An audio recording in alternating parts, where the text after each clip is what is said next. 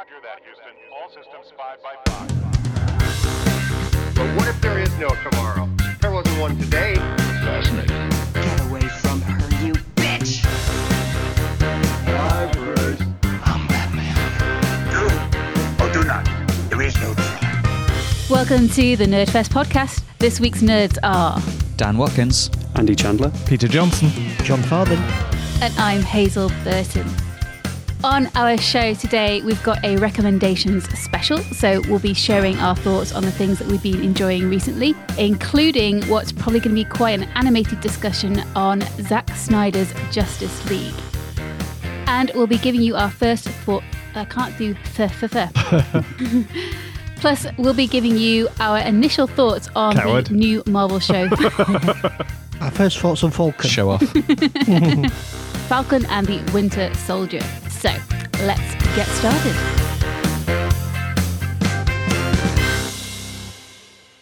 Hazel, I want to take issue with something in the intro there, because I think you kind of implied that everyone enjoyed Snyder League. I said it's going to be an animated discussion, which s- suggests that people liked it and some people didn't. Yes, but you did say we'll be talking about things we enjoyed. Yes. We had an animated discussion in our house before it even started when Louise realised it was four hours long. Let's save this for later in the podcast, shall we? How is everybody? Good. Trying to work out what superpowers I've acquired, but other than that, good. Yes, you've had the vaccine. How I do you have, feel? Yes. Are you a different man? Not yet. A bit headachy, but hopefully it'll go. It's only been a day. Bruce Banner got a bit headachy. I'd, I'd settle for that as long as I don't have to go green. I prefer a different colour. I, I, I just assume your webcam was faulty. What colour Hulk would you be if you could be any colour Hulk? Blue, I think. You, yeah. you just look like an angry Smurf. Or you're getting into Thanos territory there. No, he was more purple. I remember um, discussing our first sight of Thanos in Avengers Infinity War, and I think we said he looked something like a Bruce Willis dildo. That was the exact term we used. Which are purple, uh, I, I checked. Did it cost a fortune and only work for five minutes at the start? Yeah. It really did. No. It, it wasn't worth it. It really wasn't. Have you had your vaccine as well, Andy, or did I imagine that? I have had it, yeah. Uh, I work for the N H S, so I was able to jump the queue unjustifiably. Sorry, everyone. Yeah, no, I, I understood you disguised yourself as an old lady. That was you a know, coincidence. It's just what I wear on an evening. You were doing some Norma Bates cosplay and someone accidentally jabbed you. Yeah, and uh, fortunately, due to the current pandemic, everyone's wearing masks, and that means that I don't have to find a creative way to explain my beard. Ah, I see. There was two women in California who aged themselves up to try and get jabs. This was on the news, I think, yeah. a, few, a few weeks yeah. ago. Impressive level of commitment. It is. Uh, it's also diabolical. Yeah, it is. For anyone else out there whose partner has had the vaccine and you haven't, um, trying to suck the vaccine out of them doesn't work. I've tried. How? Did he lie about where he got vaccinated by any chance?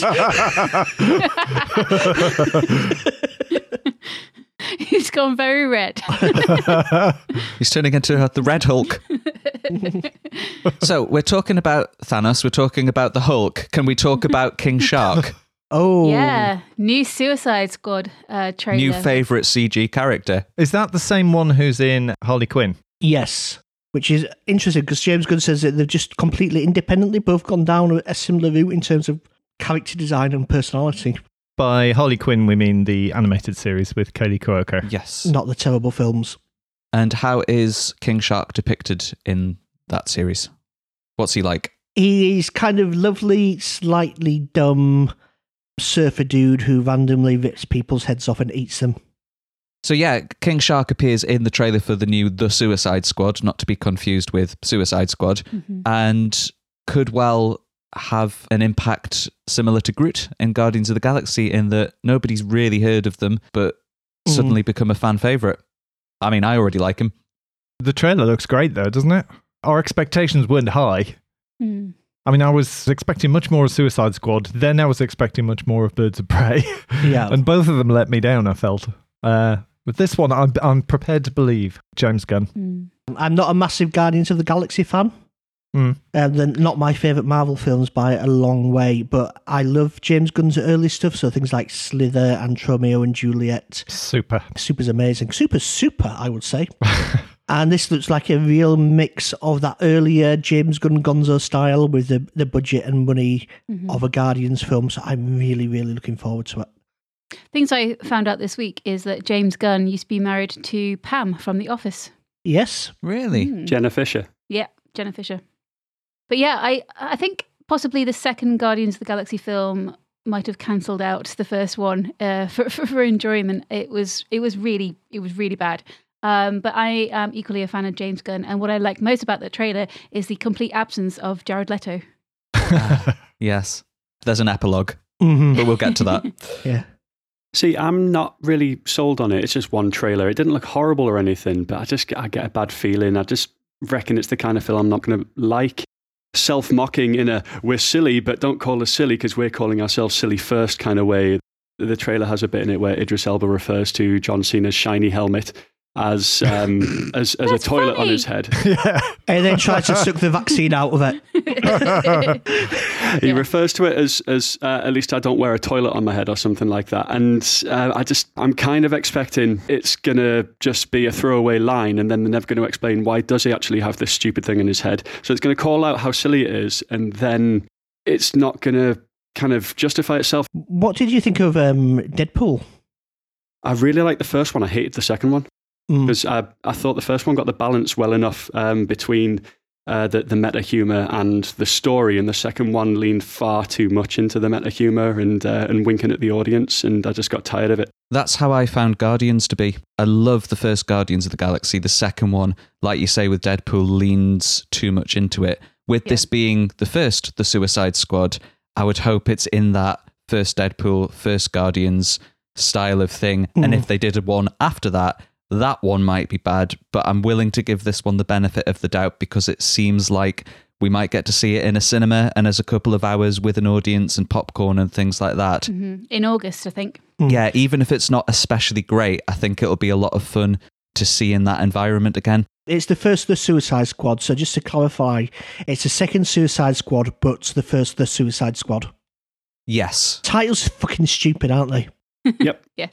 So if someone's going to see it, do they have to say, "Are you going to see the the Suicide Squad movie?" Yes, I believe so. You could just not go. Mm-hmm. It's easier that way. Yeah. It does feel like it's going to be an X-rated Thor Ragnarok, which I yeah sounds exactly what Andy would like to see. Mm-hmm. What was your number quiz, Peter? Don't hold your breath. Well, actually, you probably could have.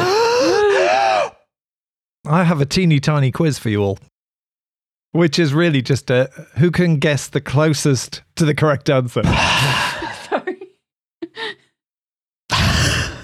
Did I win? Dan wins. You held your breath the longest. Oh, sorry, Dan. I forgot to tell you to breathe out.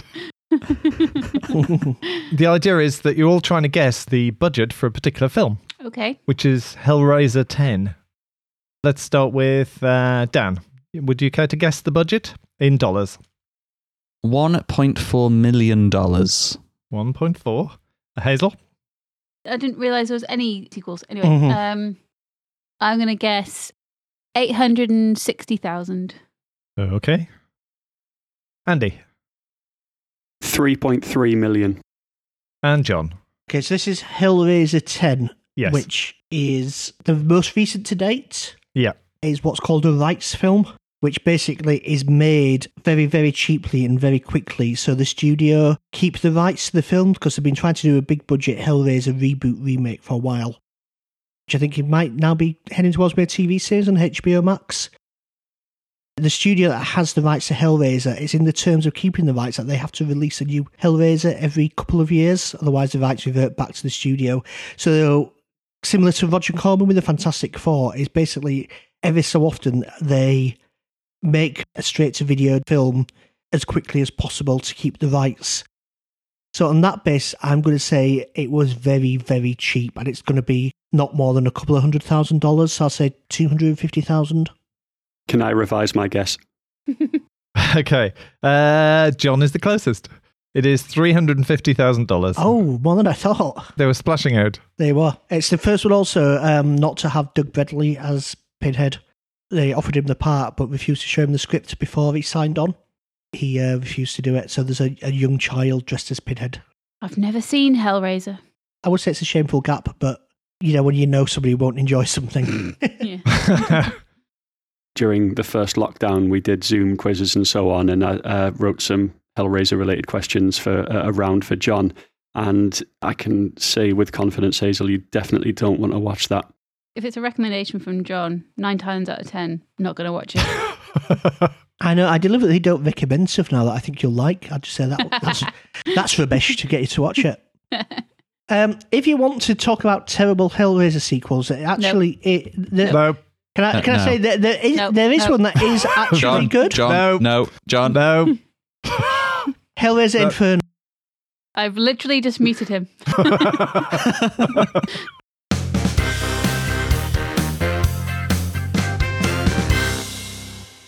Okay, so let's do some recommendations. So these are things that we have been enjoying recently, and we'd love to share our insights with you, so hopefully you can enjoy them too. Who'd like to go first? Um, I'll go first. Um, I'd like to recommend oh. Hellraiser Inferno, no. which is the oh. fifth film in the Hellraiser franchise. do, you, do, you, do you want to go first? John's yeah. recommendation's done now, so let's move on.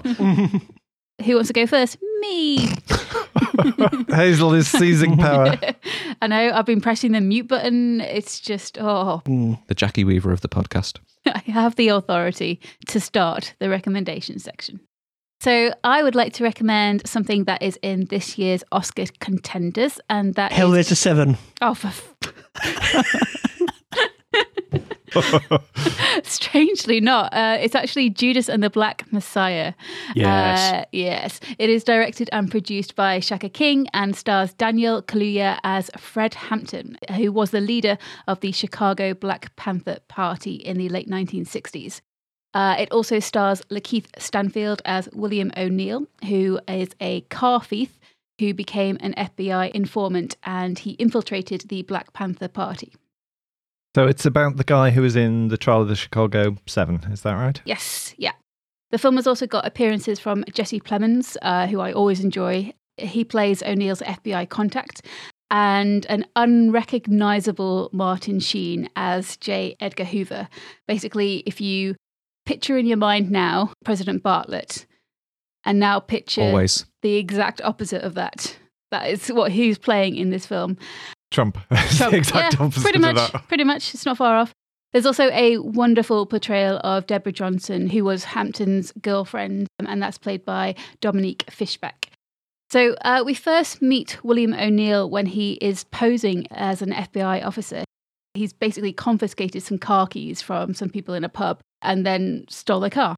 Unfortunately, the law catches up with him, and he's facing a pretty lengthy prison sentence before he's then offered a deal by the F B I. Infiltrate the Black Panthers and basically will look the other way on the whole impersonating an F B I officer and car stealing thing. So the story follows O'Neill as he meets Fred Hampton, who's been rising in the ranks of the Black Panther Party, became leader at the age of, I think it's twenty or twenty-one. And Daniel Kaluuya is just absolutely terrific in the role. It's quite a complicated role. It's quite complex. So he's a brilliant speaker. He's very charismatic, but you can tell that he is feeling a lot of pain internally. He's very concerned about the future of the party and the increasing interference and racism from, from law enforcement.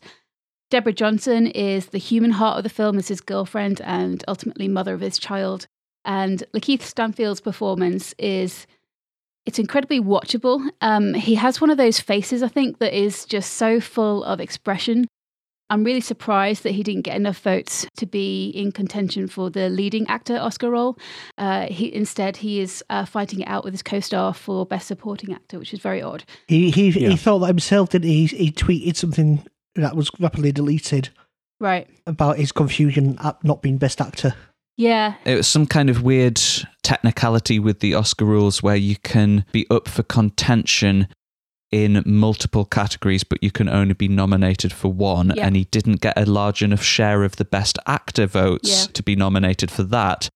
But the studio put him forward for lead and supporting, hoping that he would get nominated in one or the other. And it just so happened via a quirk of the system yeah. that both of the leads, or arguable leads, are both supporting, mm-hmm. which is weird. It is weird, yeah.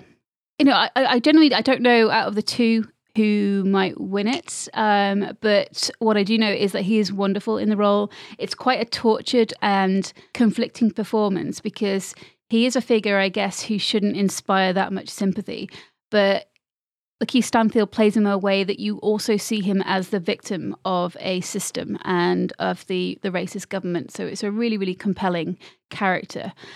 The tone of the film I probably characterize as a dramatic thriller. It genuinely keeps mm. you guessing, even though the conclusion is inevitable for anyone who knows their nineteen sixties American history or, yeah, they've seen The Trial of the Chicago seven. I felt completely transplanted to that era, which is courtesy of some great cinematography and an absolutely cracking soundtrack. It's also a very timely film, so it reminds us that, uh, you know, this might have been forty, fifty years ago, but it's the same old battle for justice and equality keeps on raging. It's a really important film to watch, but I recommend it as a film as well as for its message. And you can rent it from Amazon Prime. It's a premium on-demand stream, so it's not exactly cheap, but I do think it is wholly worth it. And and worthy of its Best Picture nomination. Yes, absolutely. When we do our Oscar sweepstake, whoever draws that should pick up a few points on the night, I think. I saw this as well, and I absolutely loved it. I was a bit worried it was going to be kind of like a worthy message movie, and whilst there's an important message in there, it's first and foremost really entertaining, isn't it? It's really yeah. well done and fast moving and some great performances. I think Daniel Kaluuya's is a revelation. It's, it's built yeah. up a bit, quite a bit for the part as well, isn't it? I think he looks... He's pretty stocked. He's, stacked he's, he's stacked himself up. Yeah. I think it was made with his partner's and son's involvement to some extent, but it didn't yeah. shy away from some of the more controversial things that Fred Hampton would say in his speech and so on. There was a mm-hmm. few points where he was talking about sort of killing all policemen and things like that that were yeah. dealt with very well. It wasn't like a hagiography of the character. Yeah, I think the important thing to bear in mind before you watch this is it's not a Fred Hampton biopic. Mm-hmm. There is a film in that, but for this one they chose to focus on a very short period of his life.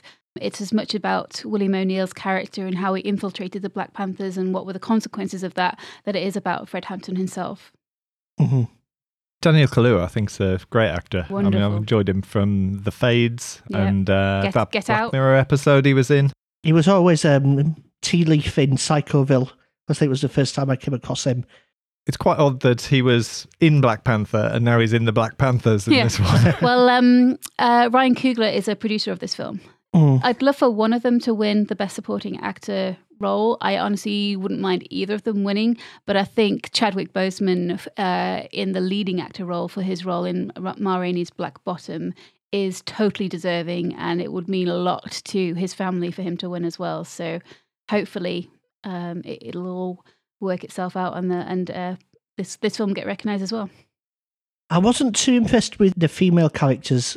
I'm sorry, I've forgotten the name of his partner, but it felt like she wasn't particularly well drawn. Uh, Deborah, Deborah, Deborah, Deborah. Johnson? Yeah, yeah, Deborah Johnson. Thought she could have been given a little bit more, but again, it's not a Fred Hampton biopic. It's, yeah. n- it's not the story that's been told. Well, she didn't have a lot of screen time. Her role was incredibly important, uh, and she was, as I say, the, the, the human aspect of the film. How many Oscars out of ten would you give it if you could? If I could, I would give it nine Oscars out of ten. I think we will watch that tonight. Hmm. Dan, what have you got for us? Uh, well, I've got something to listen to uh, this week. I've got a podcast that I've been getting into recently called Disneyversity, which is Empire film journalist Ben Travis and animation academic Sam Summers going through the Disney animated classics one at a time from Snow White all the way up to Raya and the Last Dragon, which only came out a couple of weeks ago. And we've been watching the Disney films along with the podcast. There's a new episode every two weeks where they discuss the film, what they liked, things that might have been problematic about it, the animation techniques, what was going on behind the scenes, and the cultural life of these films beyond what you actually watch on Disney Plus. So it's been really interesting revisiting films that I saw possibly hundreds of times when I was little. Films I thought I knew, but didn't know that well at all. Films I thought I'd seen, but actually hadn't. And curiosities that never come up when you think about Disney films. Uh, they've just finished going through the package films of the nineteen forties when budgets were low. Animators had gone on strike, the Second World War was happening, they couldn't export the films outside America, and they would club together lots of little short films and release it as an animated feature rather than as individual shorts. I hadn't seen any of those before, and without this podcast, I don't think I would have picked The Three Caballeros or Saludos Amigos or Make Mine Music and watched those. The Three Caballeros does end up on one of the rides at Epcot and things, doesn't it? It's the theme for the Mexican ride. That's right, yeah. That's one of the things they talk about is which of the films have survived into the parks, where you'll come across characters in rides, in themes of cafes and gift shops. So beyond the films, these characters do live on in all sorts of different ways. So that's been fascinating. It's spurred lots of conversations about the films we've been watching together, and we found that we approach them in different ways. We've got different Disney films that we grew up watching, and that's kind of flavoured the ones that we like most watching along with the podcast. We got to Bambi, and I was having a chat with my mum about it and discovered that she's never seen it all the way through because wow. She went to see it as a little girl, was taken out of the cinema in tears, and has never been brave enough to watch the rest of it. And I wow. didn't know that. And it was talking about it through the podcast that uh, helped me to do this. Ben and Sam have got a really good camaraderie. They became friends doing English Lit at uni in Newcastle, which gives me an affinity because I did the same course a few years earlier. And Sam is from the Northeast as well. And it's just really refreshing to have an expert who has got their regional accent. If this was a show on the proper radio or on the T V, doubtless it would be an Oxbridge-educated, received pronunciation type. But I haven't been to the Northeast for months. And it's just really nice to have a Geordie voice in my ears uh, telling me about films uh, other than ours. As you say, we've got a podcast here with four of us based in Newcastle and none of us having a Geordie accent. So that's... Uh... But John, you're a master of impressions, so you could put on a Geordie accent for it, couldn't you? Um, I'm taking the dog down the tune for a butterly brown ale. I was wrong. Sorry, Dan.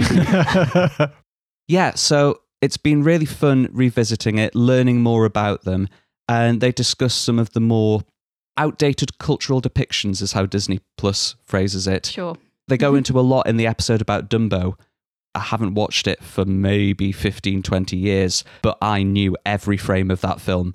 But watching it as a six-year-old, the outwardly, overtly racist elements of Dumbo didn't come across to me watching as a six-year-old, but they are right there at the forefront. And on the podcast, they don't shy away from this. They go into the problems with it, the elements of Fantasia that have not been seen since the sixties because they were too racist even to survive into that period. And mm. it's fascinating to see how these films evolve and how Walt Disney's vision starts to come through as the animation evolves. So uh, racism in Dumbo is the elephant in the room. Very much so, yeah. And there was... a lot. What was cut out of Fantasia? It was one of these ones that I thought I'd seen, but clearly never have because it was long. You've seen The Sorcerer's Apprentice, haven't you? I think everyone's seen that. Yeah, mm. I yeah. think that was it. And there's a sequence with lots of centaurs, and one of the group of female centaurs, lovely white lady centaurs, had an African-American caricature called Sunflower as a centaur who existed basically to serve them. And the way she's animated is racist, the way she acts is racist, the way other characters in the film act towards her is racist. And that was the point where, even in the sixties, Disney snipped that out, and Sunflower has not been in Fantasia for mm-hmm. fifty years, and rightly so. Did not know that. So is Fantasia on Disney as opposed to Fantasia two thousand? Um, they're both there. Mm. Uh, all of the films that they're going to discuss are on Disney Plus, apart from one of the package films, which for some reason is only available on D V D. Following the chronological order, does that help in terms of placing everything in context, or does it mean you've got a big swath of movies you're perhaps less familiar with to get through before you get to the ones you're more interested in? Uh, both. The way they've organised the podcast is they've kind of classified it in different eras. So you've got the five early classics, Snow White, Pinocchio, Fantasia, Dumbo, and Bambi. Then you've got the six package films, which all came together. They're about to enter into what they're calling the Bangers era, which is Cinderella, Peter Pan, Lady yeah. and the Tramp, Alice mm-hmm. in Wonderland, past Sleeping Beauty to the Jungle Book. But the way they phrase it on the podcast is you see what's happening with the animation. You see what was going on behind the scenes. You see how audiences were responding. Because Fantasia, I think, took a massive hit on the studio and changed plans for quite a long time afterwards. So it's really interesting seeing all of that together. And you can approach these films in a totally different way than if you're five years old watching mm. Peter Pan for the first time. So do you watch the podcast and then watch the film, or the film first? We'll watch the film first, then listen to the podcast. And do you think it would work better as uh, in a video format as opposed to a, an audio format? You know, if, say, you were using an example of racism, you could actually show it.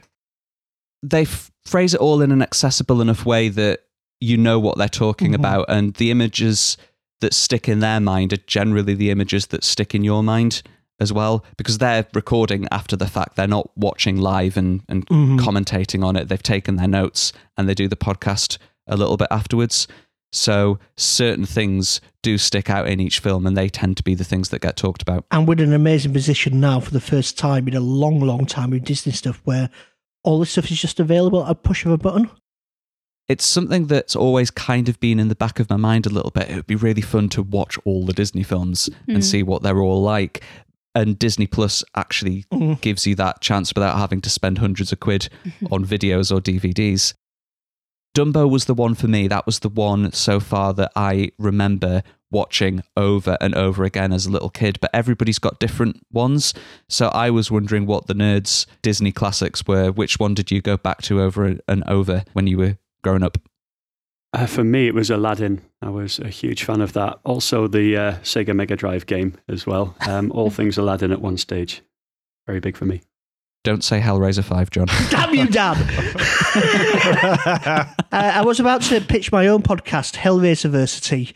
Um, it's a it's a ten hour per episode, ten episode podcast. I don't think you need to pitch it, John. I think that sells itself. It does. Yeah. Um, did I tell you about my idea how to monetize the podcast? No. So each week I'm going to watch a Nicolas Cage straight to D V D film and record a two hour special episode of the podcast. And if you subscribe to our Patreon, you don't get sent it.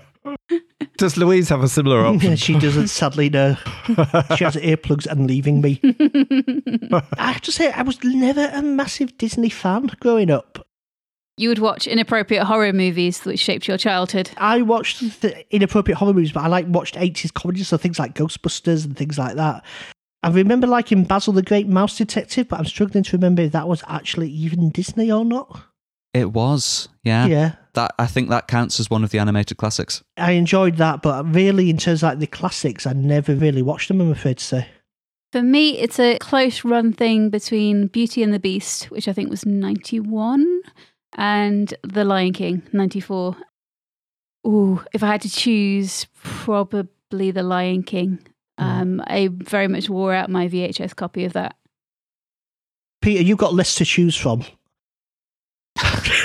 What? uh, Disney films that were released while you were growing up.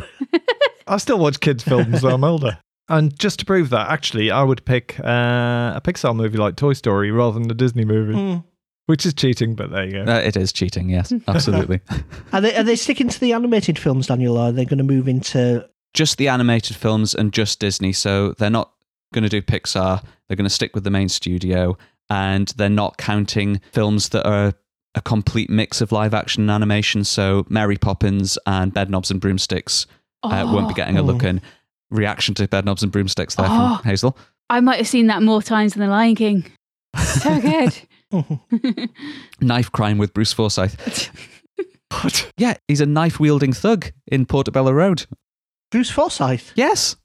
Oh. He's in Bedknobs and Broomsticks. So how is this available, Dan? Is it subscription like the um, Empire spoiler specials?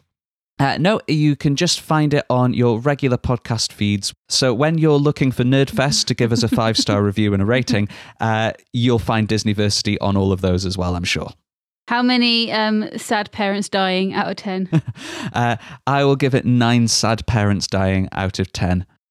Only because sometimes my views and their views on some of the films can vary. But that's why opinions exist. Andy, what have you got? I'd like to recommend something that I know we've all seen, and I hope you'll all pitch in because I don't have a huge amount to say about it yet because it isn't all out.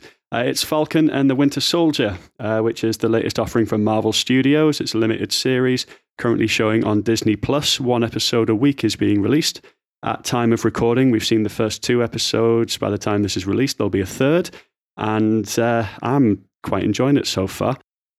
It's the story of Sam Wilson, the Falcon, and uh, Bucky Barnes, the Winter Soldier, and their lives after the events of Avengers Endgame.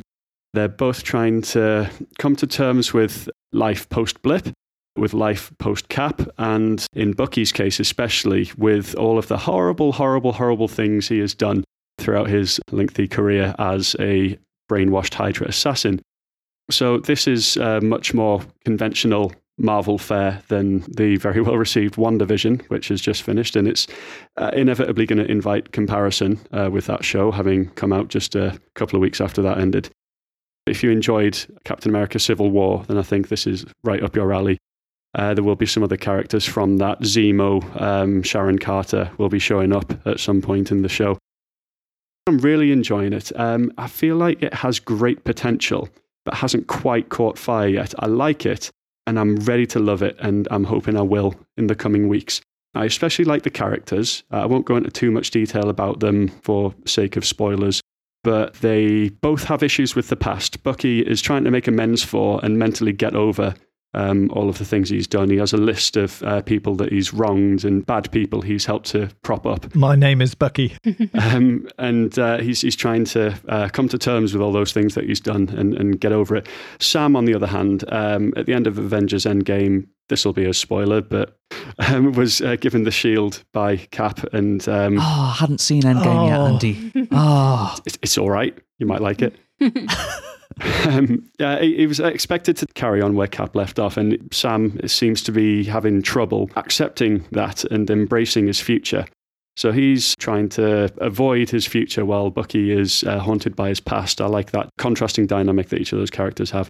Anything else, and I might start talking about kind of uh, plot stuff that people would prefer not to hear about, but there's a lot of stuff going on. There's a lot of stuff set up for subsequent episodes, and I'm just um, excited to to see it all. Uh, what does everyone else think about it so far? I'm enjoying it. It's good. There are a lot of interesting ideas there, especially from Sam's perspective about the state of the world and what's going on with him personally. In execution, it's not quite there for me yet, and I'm a little bit worried two episodes in, with only four to go, that it's going to take a bit too long to get to that point. It's a very, very different T V beast to WandaVision. When WandaVision was on, Thursdays was, it's Friday tomorrow, new episode, really exciting. This second episode of Falcon and the Winter Soldier, I kind of forgot there was one until dinner time on Friday night. So it hasn't quite clicked for me yet. There's good stuff in there, and I'm hoping that something will click, and by the end I'll love it and it'll all fit together. Two episodes in, I'm not quite there, but I'm not going to give up on it.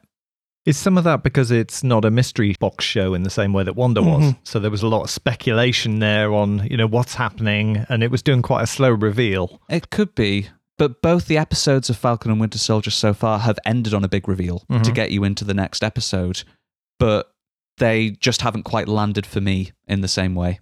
But Hazel, I know you feel differently. Yeah, I think it might take one more episode to really become like that WandaVision feeling where you genuinely can't wait for the next Friday.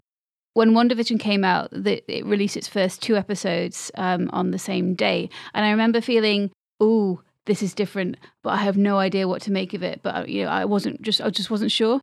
This is equally two episodes in.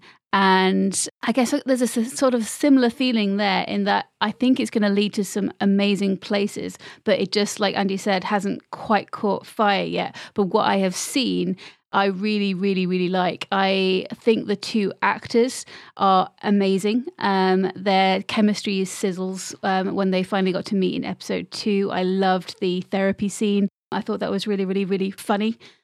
And I'm not ashamed to say that I like the bish-bosh actiony stuff. Um, I, I thought it was really well executed. It has some incredible potential, and um, I, I really look forward to Fridays. Not only because it's I don't have to work anymore, but I, I may be feeling a, a little bit more positive and optimistic about it.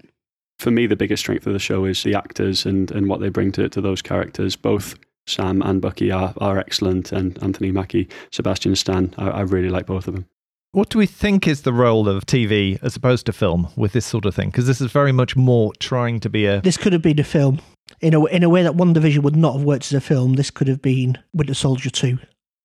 Very much so, yeah. WandaVision was episodic, and this is uh, more or less one mm-hmm. overarching narrative. You'd have had to cut out a lot of the human arcs. Less shrimp fishing. Less shrimp and, fishing. Ba- and bank loans. Which some, some people would argue is a good thing. You wouldn't hear about his sister and the struggles that she's had over the past five years. And um, you, you wouldn't possibly see Bucky's list and, uh, you know, one character in particular that he has met because of something that he did to someone they're related to. I don't think you would have had that in a film. You've had to cut that out and focus on the action mm. films. And I think it would be a poorer film as a result. It also seemed like that first episode was setting up a bunch of plot threads, which we then just completely ignored in episode two, which was a little weird. Maybe we'll return to those. Yeah. Yeah, maybe. I, I think I'm different to a lot of you in that I really enjoy the action sequences. I think they're really well done. I'm enjoying the plot so far. Um, there's a character that I think is possibly a secret if you haven't seen it that appears at the end of the first episode that I wasn't expecting, that has done a big twist on the plot that I am really enjoying and intrigued to see where that goes. Um, I like the idea that the, the bad guys are very nuanced and we're seeing their point of view and it's possibly not as black and white as we think. So I love it all, but I don't like the banter between the two lead characters. It feels really forced. You know, I can see why it's there because they had a few moments in Civil War together that were genuinely really funny and lightened the tone of that film mm-hmm. and were really effective. I don't know if a whole show of it is mm. going to sustain mm-hmm. itself. I think some more is going to have to happen to their relationship. It's weird because it, it really worked for me. I thought it was brilliant, but see, opinions. Yeah. What are they like? I just don't feel those two characters have that history together to have earned the relationship that we seem to now be seeing in the show. Well, their relationship is Steve. Yeah. That is the thing they have in common. Yeah. So in a way, that dealing with the legacy of Cap, mm. that's the glue that's holding the show together. I would hope by the end that's resolved and they find a relationship that is not dependent on somebody who is present but not physically. Do we know where Steve Rogers is? Kevin Feige has said you will be able to figure it out by the end of the series. Ooh. But I don't think they explain it outright. No. They, they suggest he's not there, but that could mean anything. Isn't he president of the U S A? I believe so, yeah. So, um, Andy, how many partially seen episodes out of a series would you give it? Oh, I have to do some maths now. I was going to give it seven uh, metal arms out of ten, but there's six episodes in the series and someone got a calculator. Seven out of ten um, so far, but it has the potential to get even better and I'm, I'm feeling good about it. And I think by the end of it, I'm going to feel even more strongly about it. Mm. Well, let's catch up in two weeks' time, having seen a couple more episodes and I will prove you wrong. You're very welcome to. I want to love it. So, Peter, what's your recommendation? Yeah, I have a series called Big Sky, which is new to Star. It's a detective series from David E. Kelly, who's the creator of Ally McBeal, Boston Legal, Chicago Hope, Doogie Howser, amongst other things. He created Doogie Howser? Yeah. Mm. And more recently, Big Little Lies, Goliath, Mister Mercedes, and less successfully, The Undoing, with Nicole Kidman and a big extra-long floaty coats. Saru from Star Trek Discovery. Yes. This one's based on the first in the Highway series of novels by C J Box, set in the forest, back roads and byways of Montana. A trucker grabs the prostitute working on an out-of-town truck stop, then two girls in a car make fun of him, and in a rash impulse he abducts them too. An ex-cop goes out to look for them, assisted by a highway patrolman. So far so ho-hum. But there's a really surprising moment at the very end of the first episode that absolutely turns everything on its head. And that's what hooked us in to watch the rest. Uh, obviously, I won't spoil you with what that uh, particular plot twist is. So we follow the crooks in over their head and how they deal with the women in their lives, who seem to be a particular problem.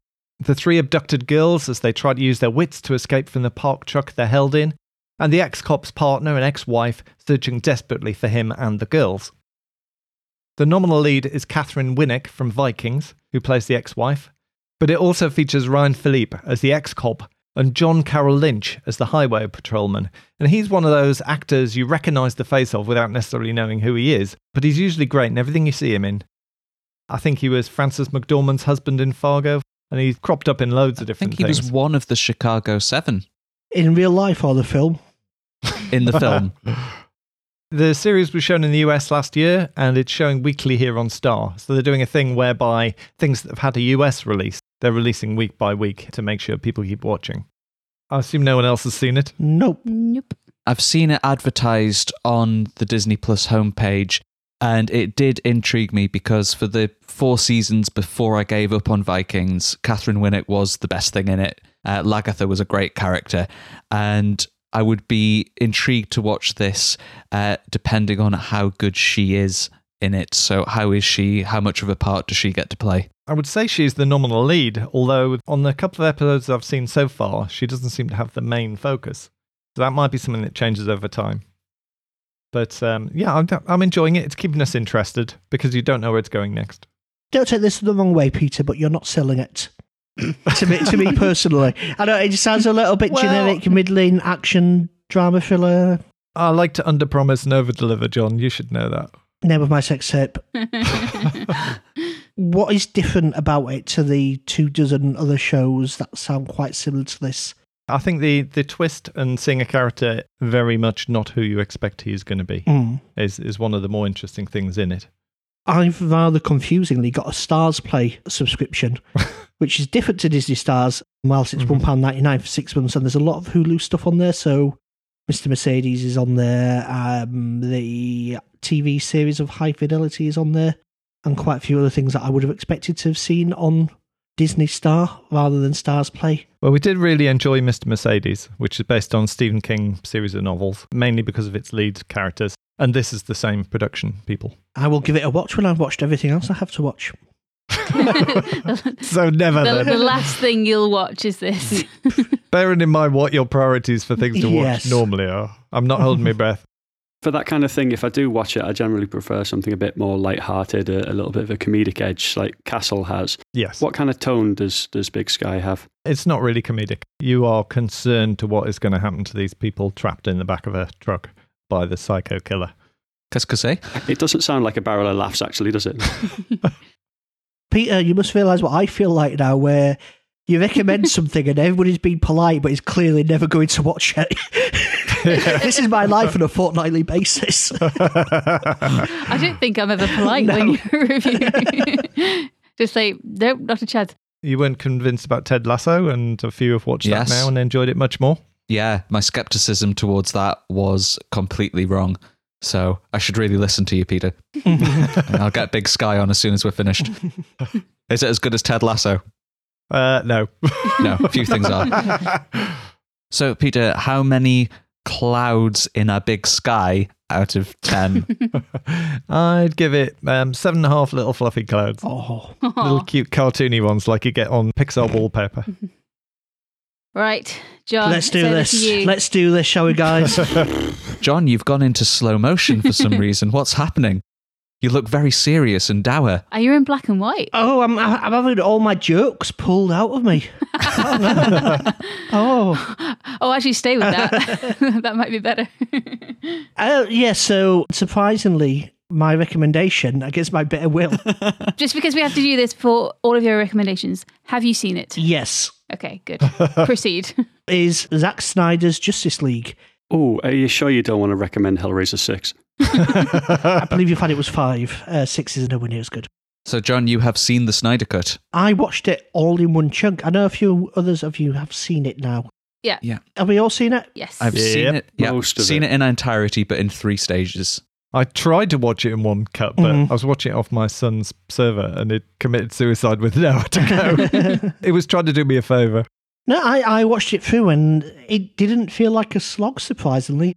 Do we need to talk about the plot, or do we need to, do we all know what's happening here? Briefly, uh, maybe briefly outline it. Basically, it's just Thanos and the Infinity Stones, isn't it? At the end of Batman v Superman, despite their mothers having the same first names, Batman couldn't save Superman. Superman is dead. The world's a bit upset. Lois Lane's a bit mopey. Oh. Uh, there's probably some sad music playing, some portentous music, and I will get onto the fucking music. Jesus Christ. Um, Thought you said this was an actual recommendation, Dad. Yeah, so we open with Bruce Wayne aware of some incoming threat to humanity and deciding to put a team together to protect the world. Him and Wonder Woman are already mates, and they go and they find Aquaman and a cyborg and a Speedy Man, and I think is that it? So it might be one other. Well, there's one key element missing, but that's part of well, the plot. Well, he, he, he's dead, isn't he? He's no way yeah. he's coming back. Nope. Unless you've seen any trailer or promotion material for the film or the previous cut. So we we've seen this film before, haven't we? Have we? Well, have we though? Incredibly, three years ago, Joss Whedon's Justice League came out.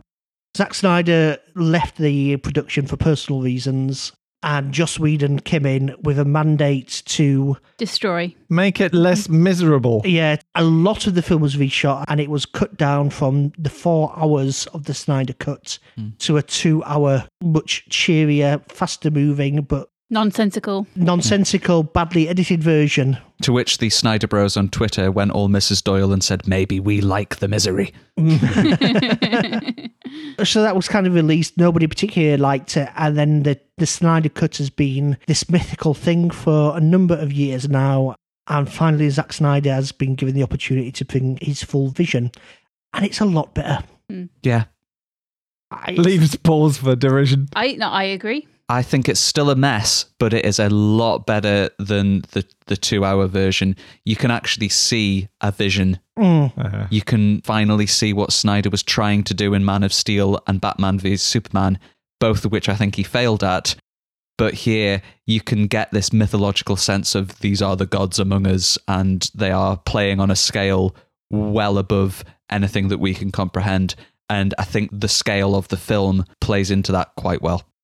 Snyder is gods amongst men, these great godlike figures having these battles, whereas the Marvel films kind of want to humanise superheroes a lot, and the Joss Whedon thing, I think, fell in between two stools, just ended up pleasing nobody. Um, the biggest upgrade, I think, is Cyborg. Yeah, definitely. Who has a plot, who has an arc, has an emotional resonance. He's almost the main character. It's very much his story. Mm. And if you watch the um, Whedon cut, you would not have got that at all. But the relationship with his father, his sort of how he comes to terms with being cyborg, really is the heart of the film. Mm-hmm. Ezra Miller's Flash is beyond fixing, I think. I just really don't like that character. Yeah, agreed. He's in a different film to everyone else. He's still in the Joss Whedon version. Batman, I think, is sidelined a little bit. Mainly because you've got the problem that he's not a god. You know, he's a, he's a man in a suit with. He just walks around being miserable and doesn't mm. really do a great deal, and a suit doesn't really seem to suit him. He brings the team together with his money, and Alfred makes the tea, or mansplains how to make tea. Yeah.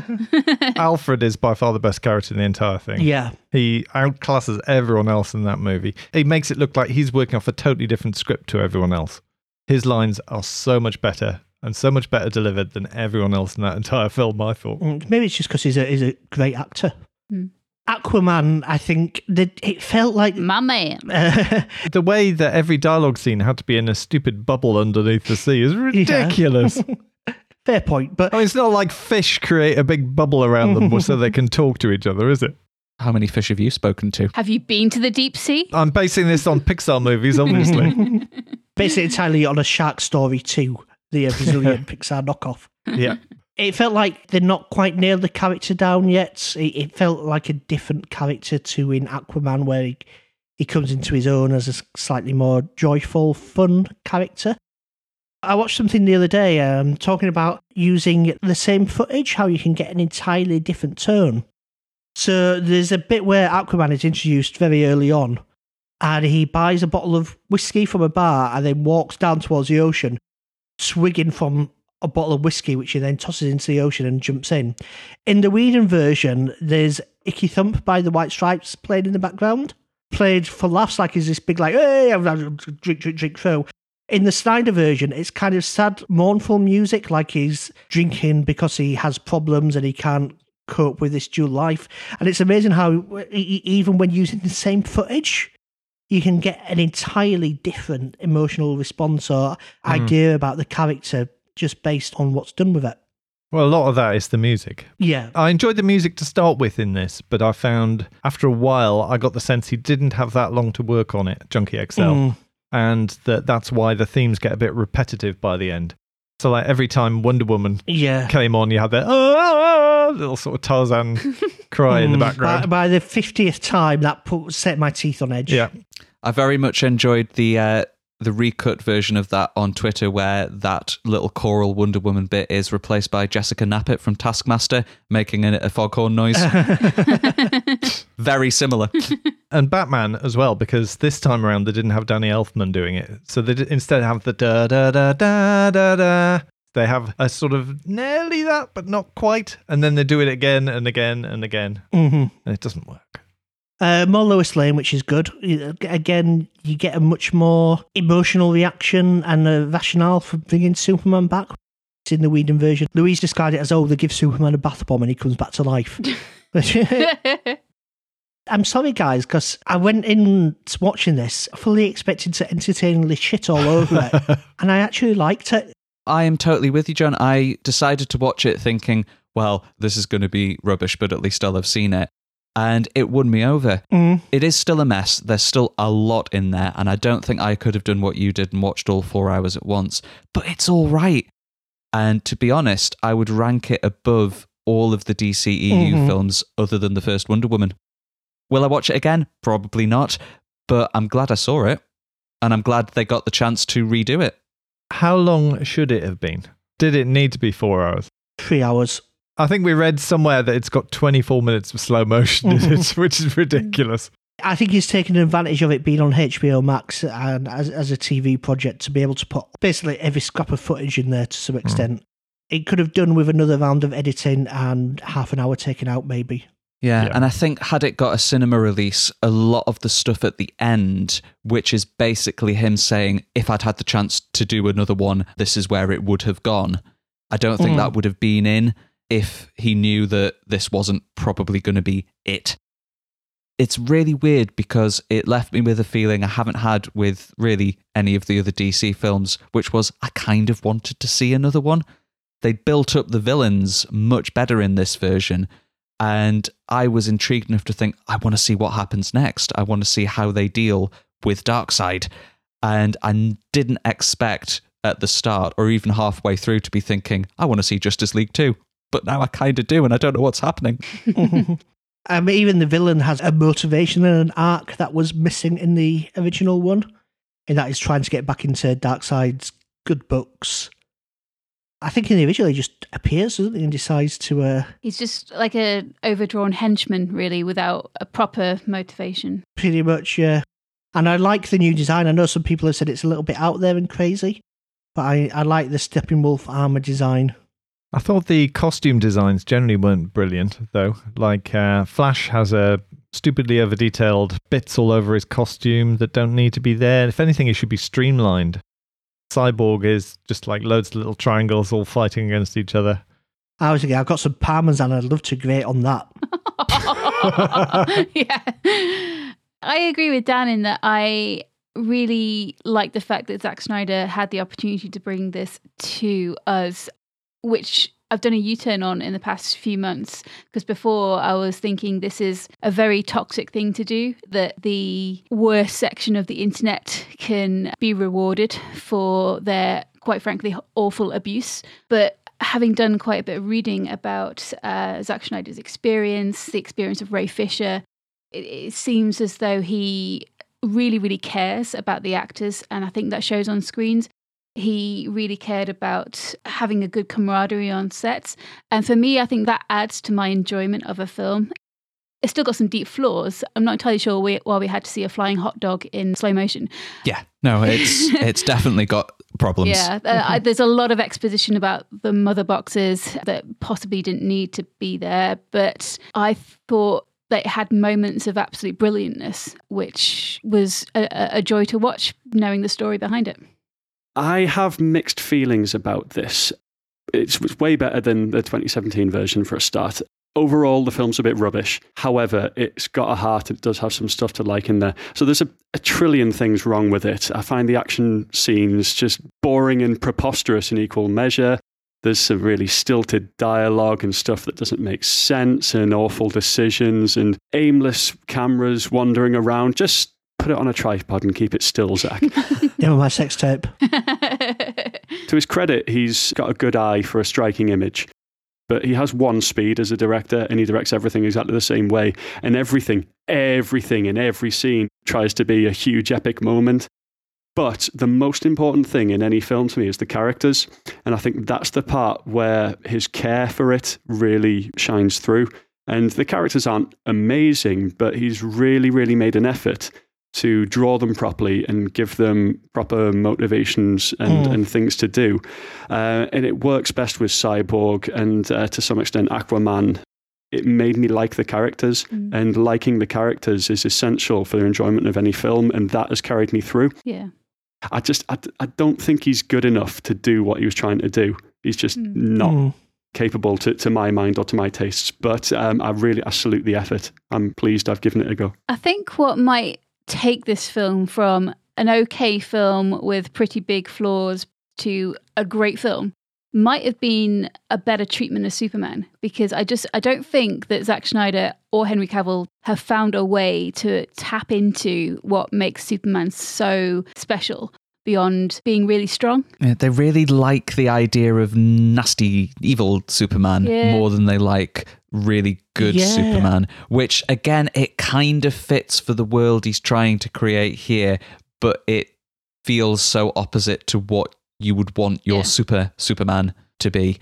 If you watch the epilogue, which I know Andy's not got to yet, it sounds like they're going to go through the evil Superman again in Justice League two or three. It does feel like he's a bit obsessed on that, that one note thing.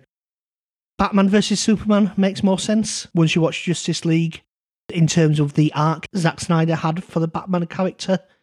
Grim, depressed Batman makes more sense when you see that part of Justice League is him coming back towards being a more positive character. But it's still a three-hour piece of shite. What did we make of some of the artistic decisions? So the the, the use of, of um, pop songs in it, the, the aspect ratio being four three, the, the, the kind of washed out colour palette, all of the slow motion, all of the very, very stylistic things that he's put on it. Does that mm. work for people, or does it kind of look too much? The four three worked for me. Yeah, I mean, they were all things that I thought, I'm not going to like this. And yet it all seemed to work together. I think it clearly was filmed with four three aspect ratio in mind, because I think the idea was that it was going to be shown on IMAX screens. Yeah. And for close-ups on characters' faces and where you've got characters standing upright, that boxiness works. four three emphasises um, the vertical rather yeah. than the horizontal. Most of your action films will be widescreen because there's a lot of horizontal movement, and this is going for a different different dimension. The Avengers was shot in a fairly high format just because of having the Hulk alongside the other characters. Mm. What do we think of the ending then for people that have seen it all the way through? The, uh, the the nightmare sequence. I thought Jared Leto was more bearable. Which one of the endings? The new ending which was shot, which was... Apocalyptic Wasteland. Yeah, clearly shot to give a taster of what Zack Snyder envisioned for the remaining two films.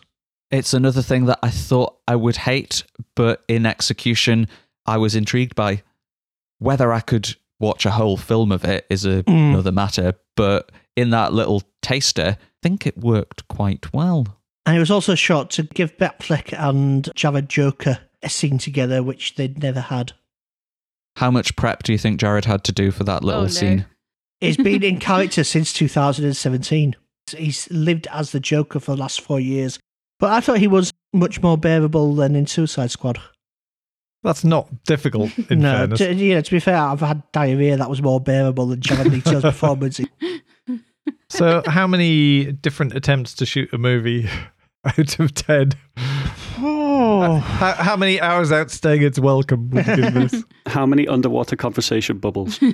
How many mother boxes? I enjoyed it. I wasn't bored. I'm glad it's out there. I feel like justice has been done to the Justice League, and I feel like it's a nice end to a, a bad story for all involved, that we finally get to see this. Mm-hmm. And anything that wipes anything Joss Whedon's done off the planet is a probably yeah. a good thing. Um, it, it's an eight. Wow. Are you sure about that? Yeah, and if you told me that two weeks ago, I would have not believed you. I still don't believe you.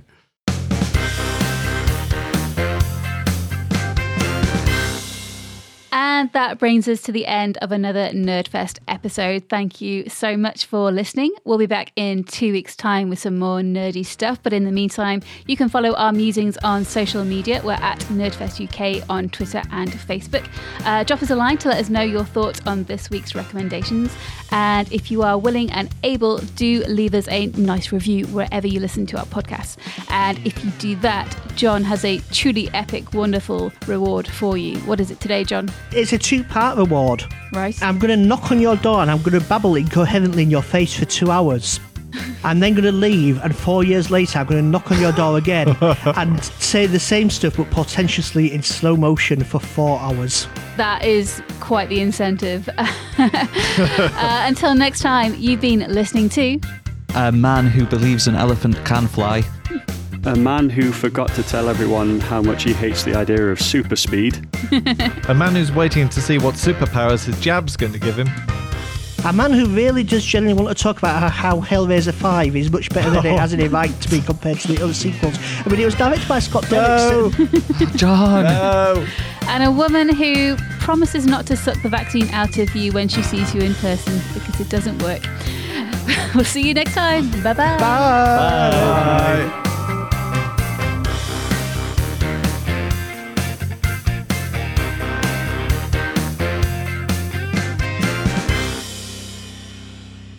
For our post-credit scene, Hazel, would you like to clarify that sucking the vaccine out won't work, not that the vaccine itself won't? The vaccine will absolutely work, but if you try and suck it out of someone, you won't be vaccinated yourself. You have to wait for the uh, proper authority. The proper authority? Who's authorising this? Jackie Weaver, obviously. Oh, obviously. I didn't read or understand the standing orders. No.